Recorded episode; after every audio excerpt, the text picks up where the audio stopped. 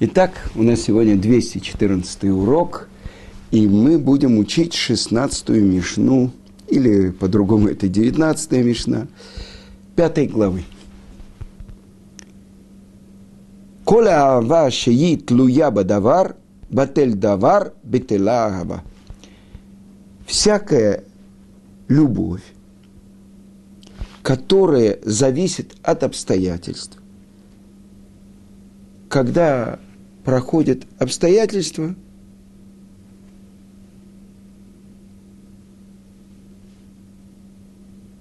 любовь проходит. Но, продолжаем на иврите,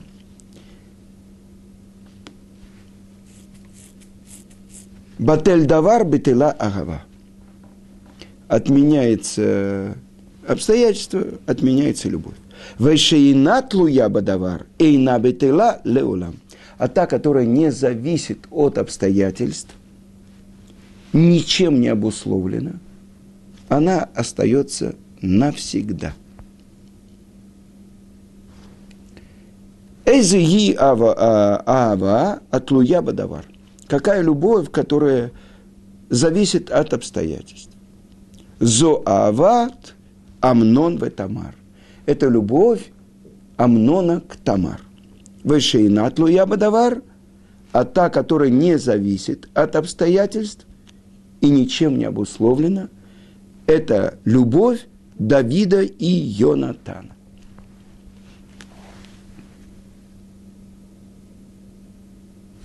Что значит любовь, зависящая от обстоятельств? Я мне, ты тебе. Ты мне. Что это значит? Если возможность есть получить выгоду или получить наслаждение, она проходит, когда обстоятельства меняются. Если иссякают источники ее питающие, она угасает. А что это значит любовь, не зависящая от обстоятельств? Любовь, которая вызвана не какими-то внешними причинами. Объясняет это Рававадия Мибартанура. О чем идет речь?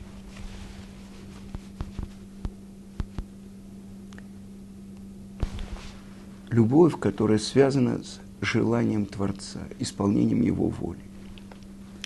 Это совсем другая вещь. И это так написано у Рамбама. Любовь, зависящая от приходящего, проходит. Но та, которая не зависит ни от чего, например, подобной любви мудрецов к Торе, она не кончается никогда. Любовь, зависящая от обстоятельств, это любовь Амнона и Тамар – объясняет это так, это то, что написано в Шмуэльбет, после того, как Амнон получил удовлетворение своей страсти, его любовь к Тамар превратилась в ненависть. И сказано, и возненавидел ее Амнон великой ненавистью.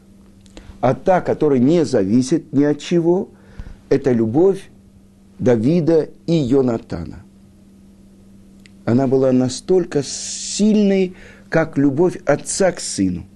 И Йонатан всей душой привязался к Давиду. И полюбил его Йонатан как свою душу.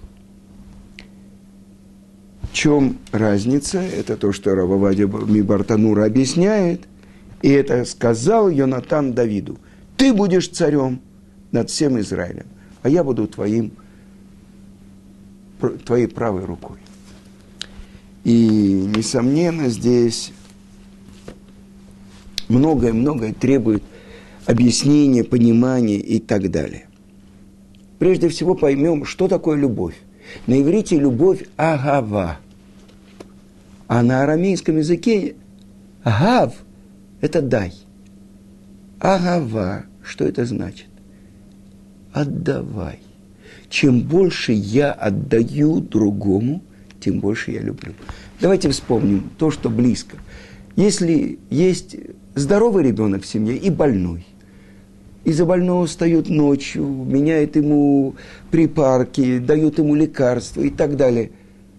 какого ребенка больше будут любить родители? Того, в кого они больше вложили. Почему нет заповеди истории любить своих детей? Заповедь истории и полюби своего сына и свою дочь. Почему нет такой заповеди в Торе? Потому что это вложено. Потому что это часть отца и часть матери. И матери больше любви к сыну, к дочери, потому что она больше вложила. И поэтому сказано, например, в трактате Санедрин, если в подкопе окажется вор, и ты э, знаешь, что он пришел воровать, но Тара говорит о том, что если он увидит, что хозяин защищает свое имущество, он может его и убить. Тогда разрешается хозяину убить вора, потому что опереди его и убей его. И не будет он нести за это ответственность. Кроме двух случаев. Если его отец опустится настолько, что он делает подкоп, чтобы воровать в доме сына. Отец не может убить своего сына, но при одном условии, если он его вырастил. А если он где-то был за границей, а это не действует. И второе, Рав, учитель он опустился настолько, что он делает подкоп, чтобы в доме у своего ученика воровать. При всем при том он тоже не сможет убить своего ученика. Даже тот, если тот будет защищать свое имущество. И это очень глубокие вещи, связанные с тем, что же такое любовь. У нас есть заповедь любить Творца. У нас есть заповедь любить каждого еврея. Так что такое любовь? Отдавание. Для того, что... О! И сказано про любовь к женщине.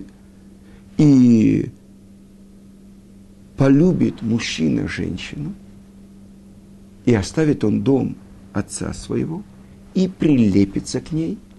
И сказано так про Адама, и стали они, как единая плоть привяжется он к жене и станется как единое целое. И то, что написано в трактате Санедрин, то, что Творец сначала сотворил человека двуполым, а потом взял его часть, цело переводится как ребро, но и как часть, а потом привел его к Адаму. И он сказал, это сейчас плоть от моей плоти, кость от моей кости.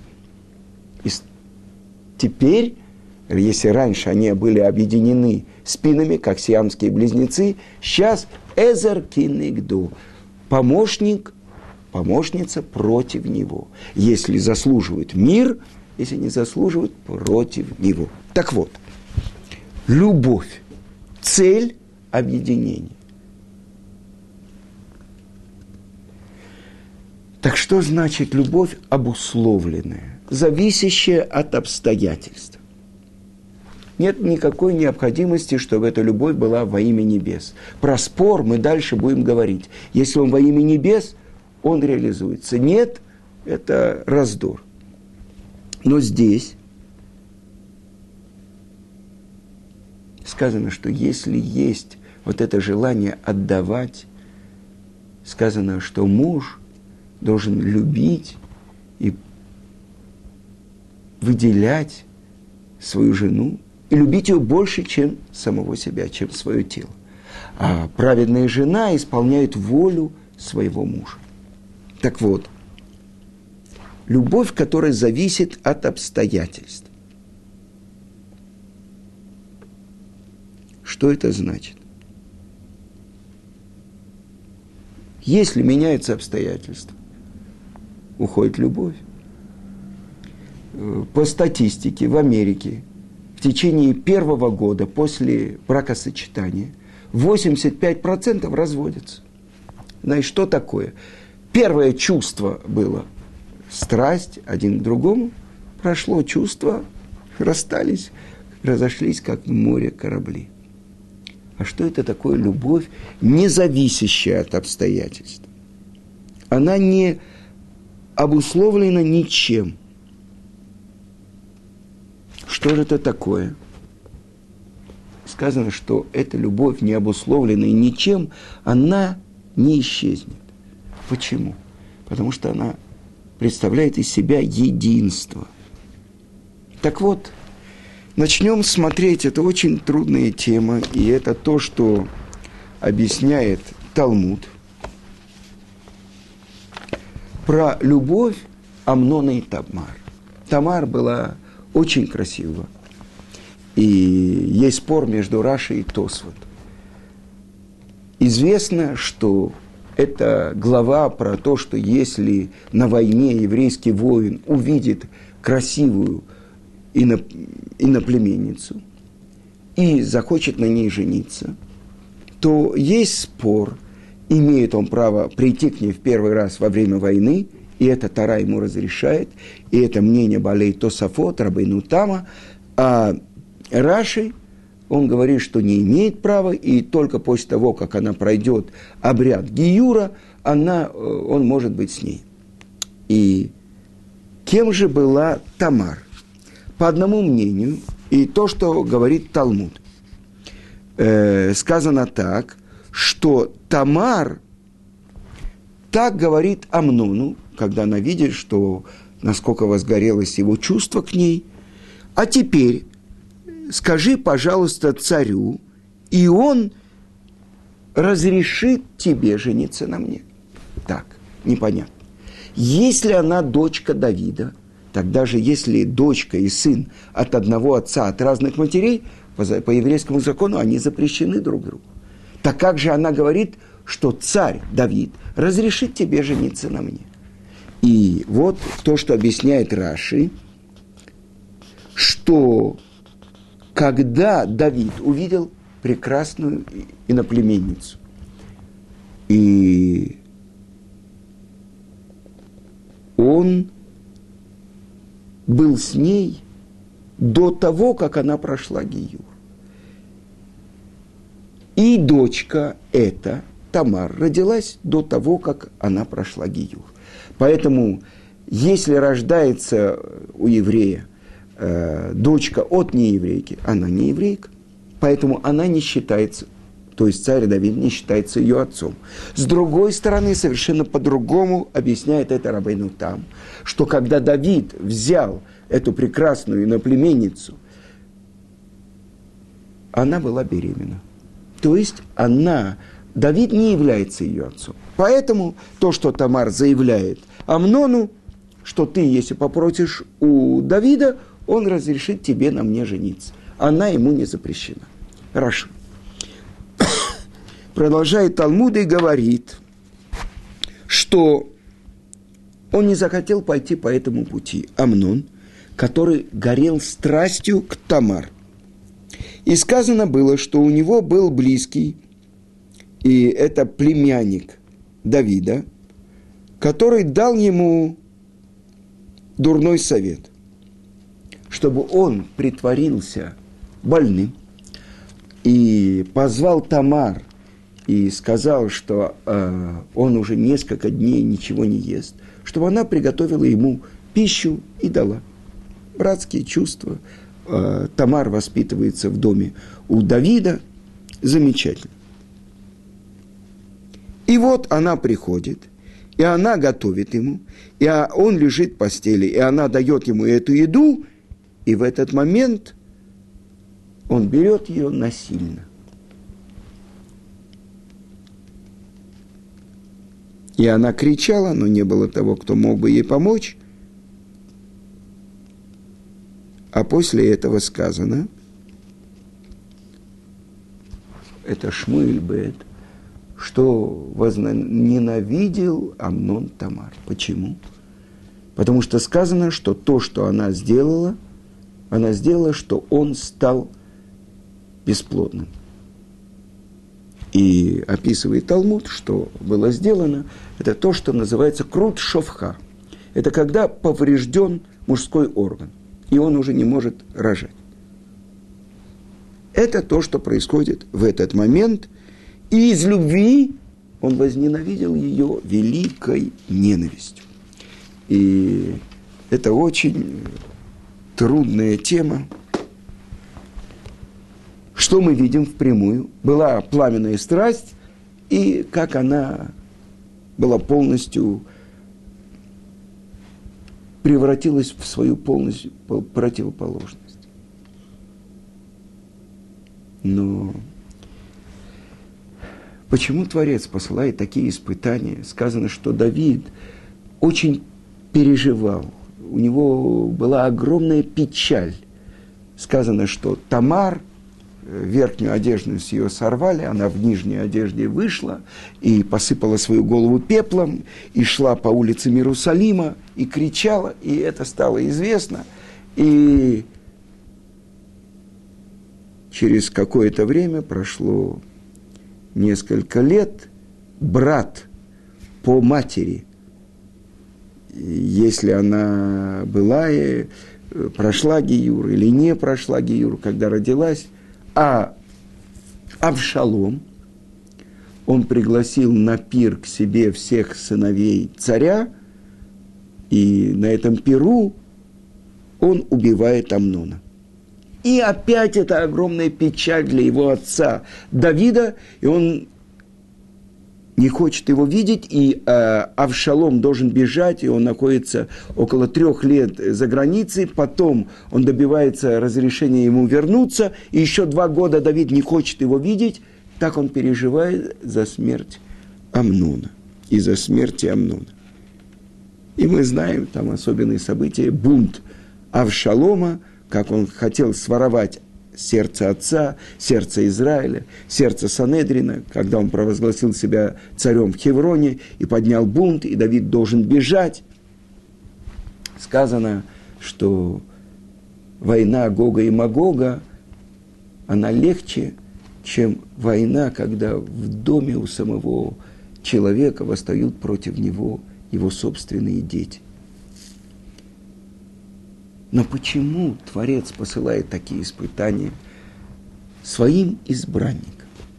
Ведь мы знаем, что в Сукот у нас есть семь дней Сукот, за границей это восемь дней, и это каждый день это семь пастырей Израиля.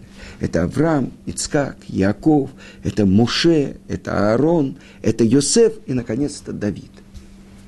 То есть каждый из них проявил в мире особенные качества Творца, которым открывается Творец в мире. И сказано, что Давид говорит в псалмах, что он полностью уничтожил дурное начало в своем сердце. Он говорит перед Творцом, а большинство псалмов царя Давида написано «Баруаха Кодыш», когда он играл или когда он пел песни Творцу, он не может говорить неправду перед Творцом. И он говорит, разве я не хасид? Разве я не делаю из любви к Творцу больше, чем требует от меня Творец? Это Давид. И Давид говорит, «Вани толаат иш, а я черт, а не человек». Это Давид, который идет и воюет против врагов и побеждает всех врагов. И он говорит, я буду гнаться за врагом, буду побеждать его, положу ногу свою на его затылок и буду знать, что все это только ты, Давид. Д, Далит, буква Далит, бедный. Он, нет ничего моего, все твое, Творец. Это когда он пасет скот своего отца, и когда он становится царем, он остается такой же даль, такой же бедный. Все твое. Это Давид. Так как же Творец посылает такие страдания, такие испытания самым большим своим праведникам? И в чем причина того, что происходило здесь? И это тема, которая открывается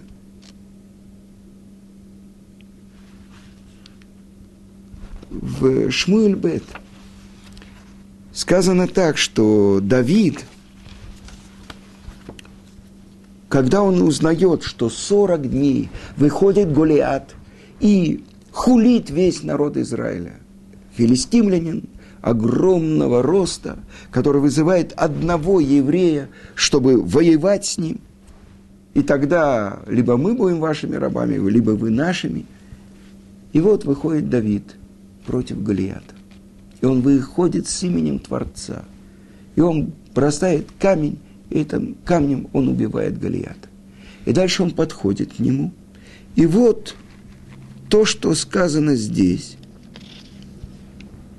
и это приводит э, многие комментаторы, такие известные, э, как Клиекар, но главное, что это написано в Талмуде, в трактате Кедушин. Когда поразил Давид Голиата, он подошел и хотел открыть его шлем и взять его меч, но у него ничего не получилось. И тогда сказал ему оруженосец Голиата. Его звали Ури Ахити. «Я готов помочь тебе, но только прежде, если ты будешь мне обещать, что когда я приму Гиюр, я не останусь один.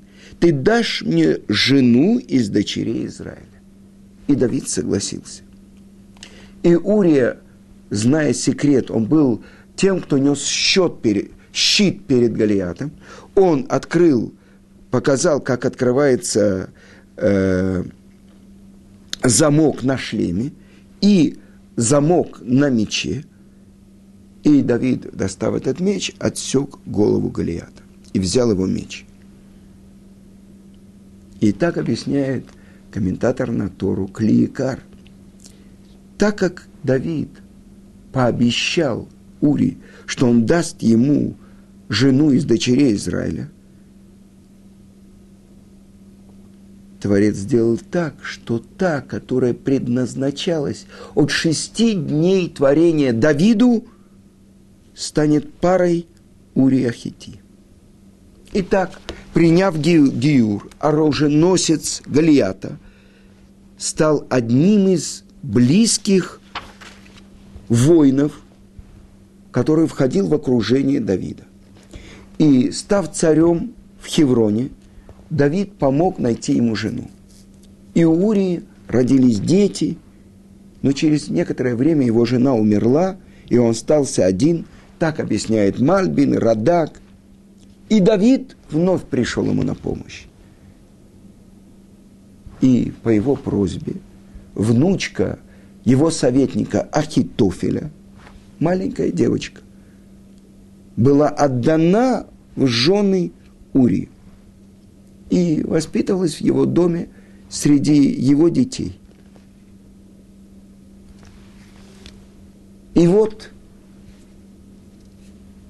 есть комментаторы, которые говорят, и прежде всего это написано в трактате Санедрин, Творец открывает Давиду. На его вопрос, почему, когда евреи молятся, они говорят «всесильный Авраама», «всесильный Ицкака», «всесильный Якова», но не говорят «всесильный Давида». Щит Авраама, но не щит Давида – вы знаете, Маген Давид. Это два треугольника, один, который входит в другой. Это щит Давида. Это связь между человеком и Творцом. Нижний треугольник – это человек, а верхний треугольник – это воздействие от Творца. Это щит Давида. Так вот, что же отвечает ему Творец? Творец говорит ему – что працы, я их испытывал, и они выдержали испытание. И тут Давид говорит, испытай меня. И в этом было хоть маленький, но намек на гордыню.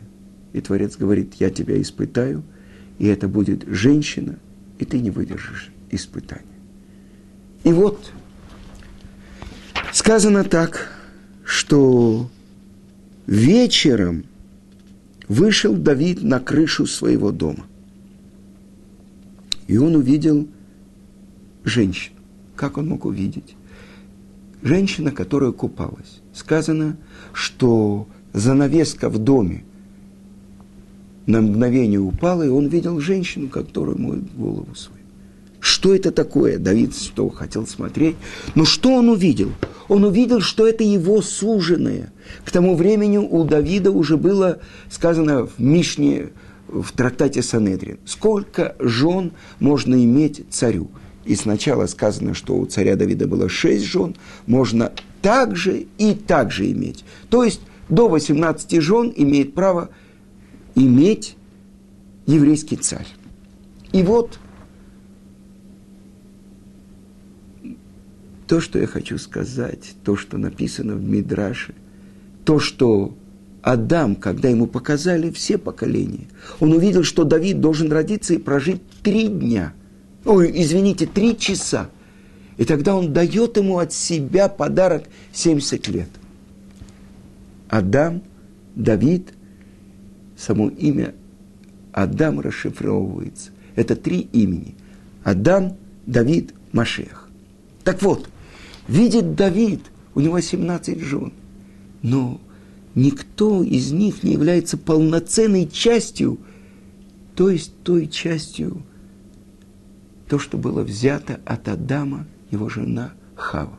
А Давид – это тот, кто должен исправить то, что называется грех Адама. Так вот, Давид видит, что именно Батшева предназначена ему от шести дней творения. И сказано так в Талмуде, что каждый, который говорит, что Давид согрешил, он ошибается. Так говорит Раби Йохан.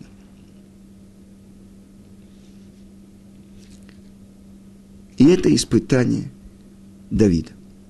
В святой книге Зор сказано, что Урия Хити Батшева воспитывалась в его доме, но никогда она не была его практически женой. Она была скорее ему дочерью. И сказано так, что каждый, который выходил на войну Давида, он писал разводное письмо своей жене. В этот момент она была разведена. И сказано, что Давид берет Батшеву, а после этого он посылает письмо своему военачальнику про то, что ему нужно сделать с Урией Ахити, как его нужно оставить, почему? Потому что Урия перед царем говорит, мой господин Авнер, то есть военный министр. Перед царем это оскорбление царя. Когда Давид обращается к Санедрину и рассказывает им все то, что произошло, э, извините, это Йоав, Йоав, военачальник э, Давида, то они судят, и после смерти Урия Хити Давид женится на Батшеве. И первый ребенок, который у них рождается, который должен был быть по замыслу Творца Машехом, он умирает. И второй сын, который рождается у него, это Шлому – Шлома тот, который в 12 лет становится царем после смерти своего отца.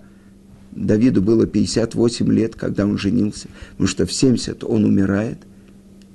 И ему предназначено построить храм. Ему предназначено продолжить дело Давида.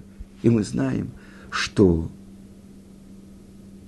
Машех, он будет потомком Давида именно через Шлому. Это то, что увидел Давид в Батшеве. И сказано, что когда он просит перед Творцом, написано в Псалме Давида, что только перед тобой я согрешил Творец.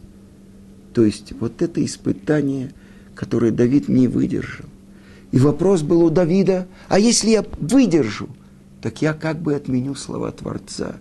Это испытание, которое на уровне самых великих в народе Израиля.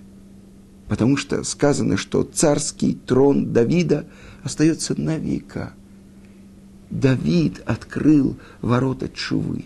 И он просит на себя страдания. И на, на шесть месяцев он получает царат, язву, то, что язва, которая отделяет его от всех. Он теряет Руаха Кодыш. Это то, что переводится как проказа, но это не заразная болезнь, это болезнь, которая опускается на человека с неба. И вот как Творец взыскивает со своих праведников на толщину волоса. Все то, что произошло с Амноном и Тамар, бунт Авшалома, это все то из-за того, что он решил распоряжаться дочерьми Израиля и ту, которая должна была быть его суженой, он отдает Ури Ахити. За это обрушиваются на него все страдания. Один раз э, перед одним равом спросил э, один человек, если я увижу перед собой Давида, какое благословение я должен сказать? Что? Во сне увидишь? Нет, наяву. И Рав объяснил, что если Давид будет находиться от тебя на три километра, ты будешь сожжен светом его святости. Так мы понимаем, о ком мы говорим? О том царе, который победил всех врагов, который объединил весь еврейский народ и сделал его единым народом. Тот, кто выразил лучше всех любовь человека к Творцу и его единство. Муше передал еврейскому народу пять книг, и Давид передал еврейскому народу пять книг. Муше под его руководством, через Бицалеля, был построен переносный храм. Давид подготовил все для того, чтобы построить храм. Но сказали ему, что сын, который родится, он построит, а не он. И когда Давид опечалился, открыл ему пророк, что то, что делаешь ты, будет на века. А то, что сделает твой сын, если евреи согрешат, то гнев Творца обрушится на балки и камни – а не на еврейский народ. Мы видим то, что делает еврейский царь. Он представитель Творца. Он говорит, что все то, что есть у меня, это только твое. И это то, что научил Давид, как бы он научил весь мир петь песню Творцу. Это его пять книг псалмов. И это испытание, которым подверг его Творец. И сказано, что Творец испытывает своих праведников на толщину волос. И поэтому говорится в трактате Санедрин, сказал Раби Йоханан, каждый, который говорит, что Давид согрешил, он ошибается.